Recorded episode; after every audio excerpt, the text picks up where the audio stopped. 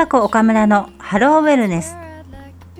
毎月第2第4月曜夜7時10分から皆さんの心と体に気持ちいいサウンドとトークをお届けしています、えー皆さんいかがお過ごしでしょうか、えー今回は9月の、え第2回目の放送ということで引き続き歌手のマーヤさんに来ていただいています。こんにちはこんにちはよろしくお願いしおます願いします。まあ、こんにちはというか夜の放送なのでこんばんはになるかもしれませんけれども えっと今回も引き続きよろしくお願いします。お願いします。えっと、前回お話しした内容がですね、はいやっぱりこのコロナ禍でどう自分を、うんあの心地よく楽しく毎日、えー生活していけるかっていうコツとして、はい。まあ、マーヤさんの方から自分のご機嫌は自分で取るというフレーズをちょっと大事にしてるっていうお話だったんですよね。はい。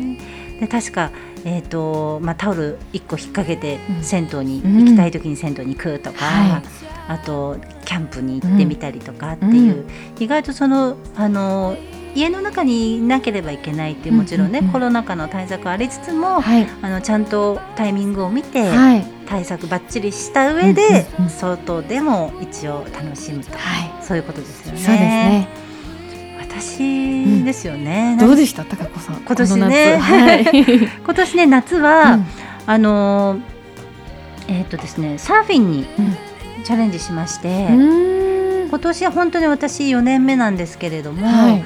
大昔にねボディーボードっていうあのビート板の大きいやつみたいな、はい。あのーものでね乗る、波乗りするあのボディーボードっていうのをやってたことがあったんですけれども、もうそれ20年前なので、うんそろそろせっかく、まあ、こんなにね海の近くに住んでるし、はい。子供たちもやってるので、うん。あのちゃんとしたサーフィン板の上にうん立ち上がるやつですよ。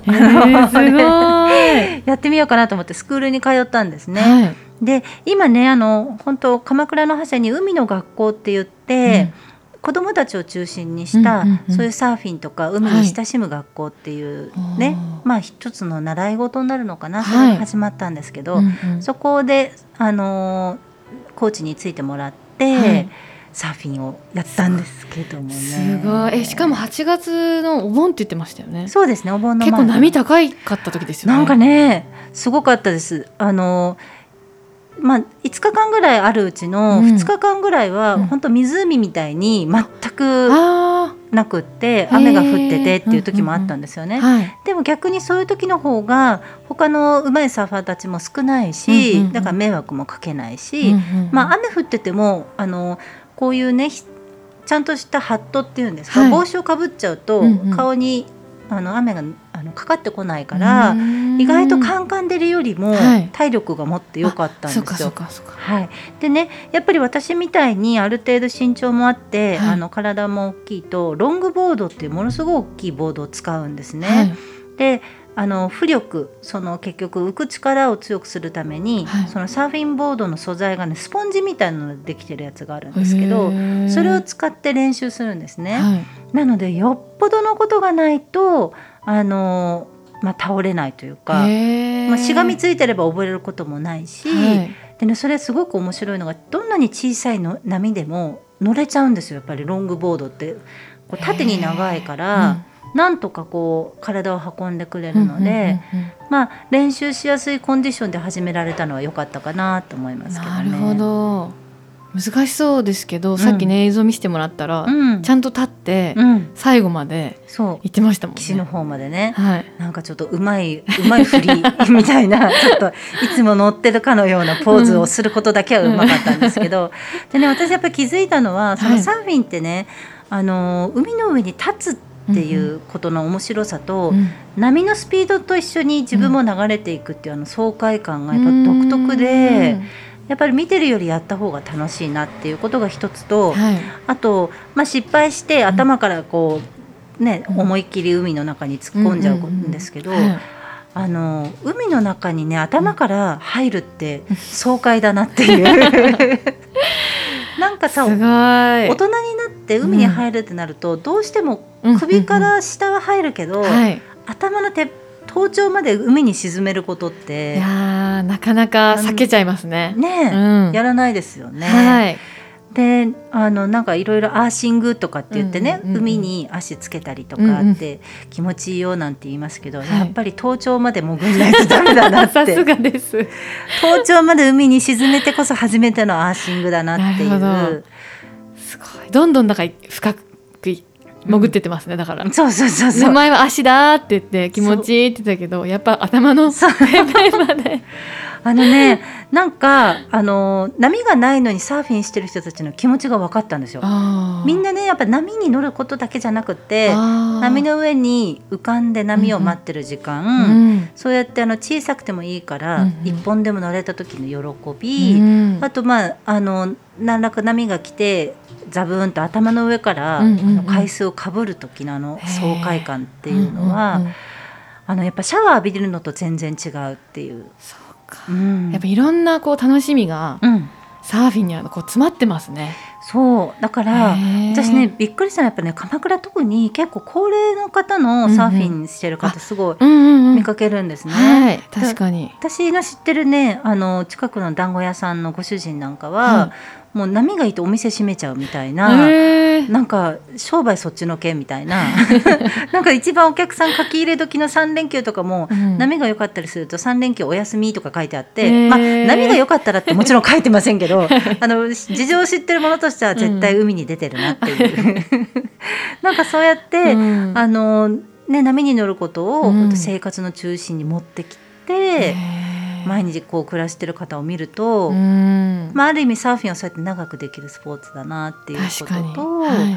今はあの昔みたいにね、うんうん。あの本物の板じゃなくても、うんうん。そうやって浮きやすい素材でうん。いくらでも簡単にできるっていう、今度挑戦しません？いやちょっといいなと思いましたね。そのビート板でうん。長いもので、うん。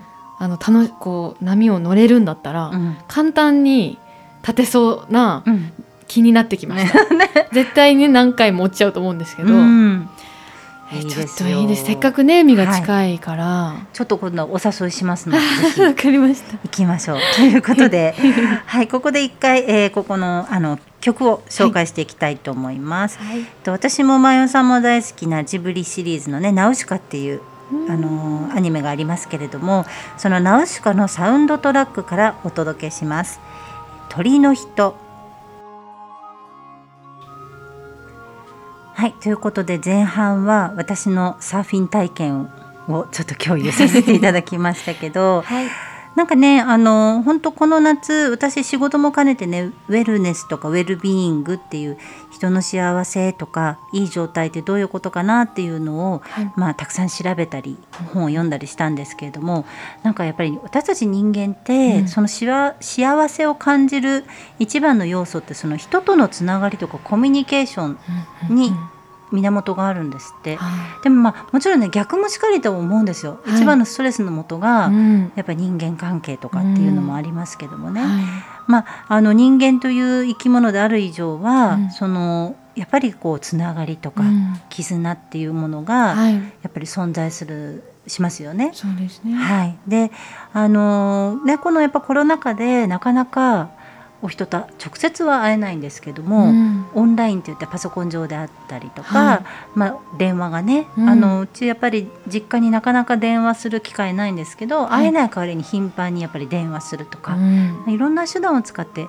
人とつながるって大事ですよね。そうですね。まゆさんどうですか？こう家族やうんいろんな人のつながりとかこうコミュニケーションってこの夏ありました？そうですね。なんかあのコロナが始まってから1年半ぐらい本当に家族とだけの時間うんが増えてうん、あの寂しいなとかあれなんかすぐ体調悪くなるなとか、うんやっぱ人と会ってないとこうバランスが取りづらいなっていうのはあってでそれを自分で感じるようになってからそのコロナのその状況を見てライブをするようになったりとか、うんうん。あの知り合いのこうカレー屋さんを手伝ったりとか、ななんかそれでまたバランスを取り戻せたような気がしていて、うん。だからやっぱ人と会うことで自分のこう波長とか、うん。その気持ちをこうバランスを取れるんだなってことは改めて思いましたね。ねえ。うん。そうだからあの今のこのコロナのねあったこの時代に、はい。まあインターネットっていうツールがあってよかったなっていう感じしますよね。はい、リモート飲み何度もしましたね。そうですよね。何言ってるかわからないんですけど、もう酔っ払ってくると、うん。でもそれでもつながってる気持ちになれるんですよね。ね。画面を見ながら、うん。はい。まるでそこにいるかのように、うんうん。おしゃべりしながらお酒を飲むっていう,、はい。ね、うん。なんか今後もそれがずっと続いていく感じしますよね。そうですね。今日はレストラン。で次は家飲みしながらうんうんうん。リモートでつながろうよみたいなね、はいうん。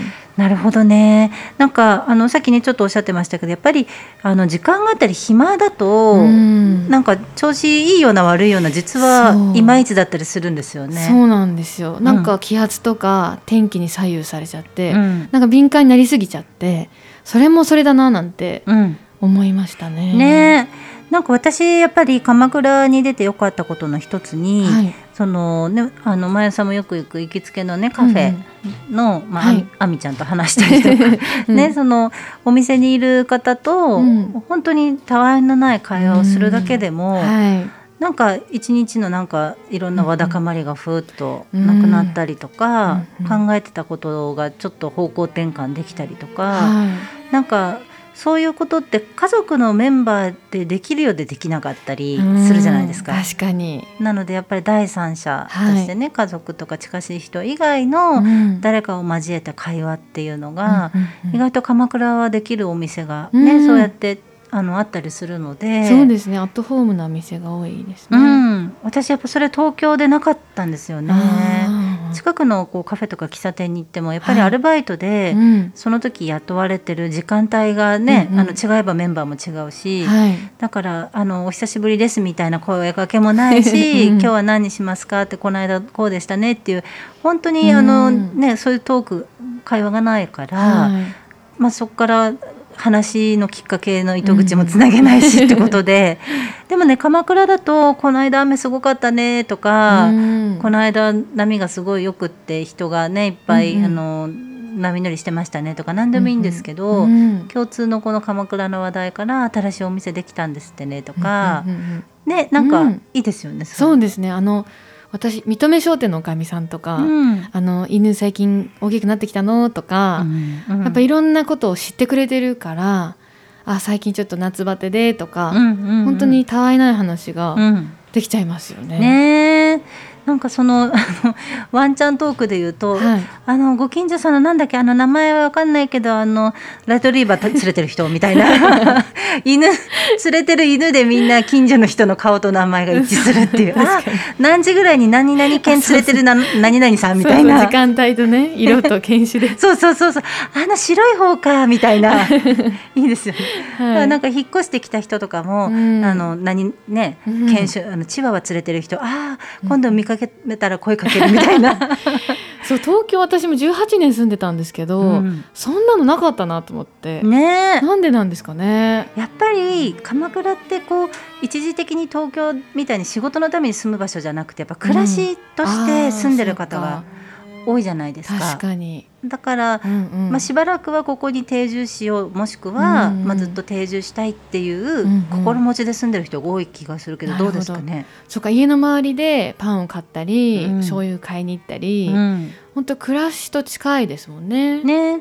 そうなの、んだからあの人付き合いも大切にするし、はい。挨拶を大切にするし確かね、うん。いや鎌倉ってしみじみいいところだななんて 鎌倉 FM もね、こうやって鎌倉に住んでる同士で 褒め合っ思いてるっていう。思いっきり言えますねでもね。鎌倉 FM の番組だから。そう。皆さんもぜひ、うん。あのおいでくださいませ。はい。コロナが終わったら。ということで 今日は毎朝ありがとうございました。ありがとうございました。では皆さんさようなら